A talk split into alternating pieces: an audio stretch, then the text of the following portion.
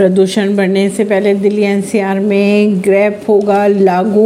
Delhi NCR की वायु गुणवत्ता यानी एयर क्वालिटी खराब ना हो, इसके लिए केजरीवाल सरकार ने विंटर एक्शन प्लान भी तैयार कर लिया है। वही commission for air quality management ने एक अक्टूबर से graded response action plan GRAP लागू कर दिया है।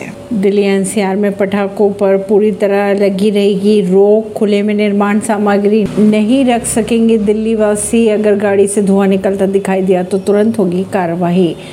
खुले में कूड़ा जलाया या आग जलाई गई तो लिया जाएगा एक्शन। एमरजेंसी में ही कर सकेंगे डीजल जनरेटर का इस्तेमाल। परवीन सिंह, नई दिल्ली से।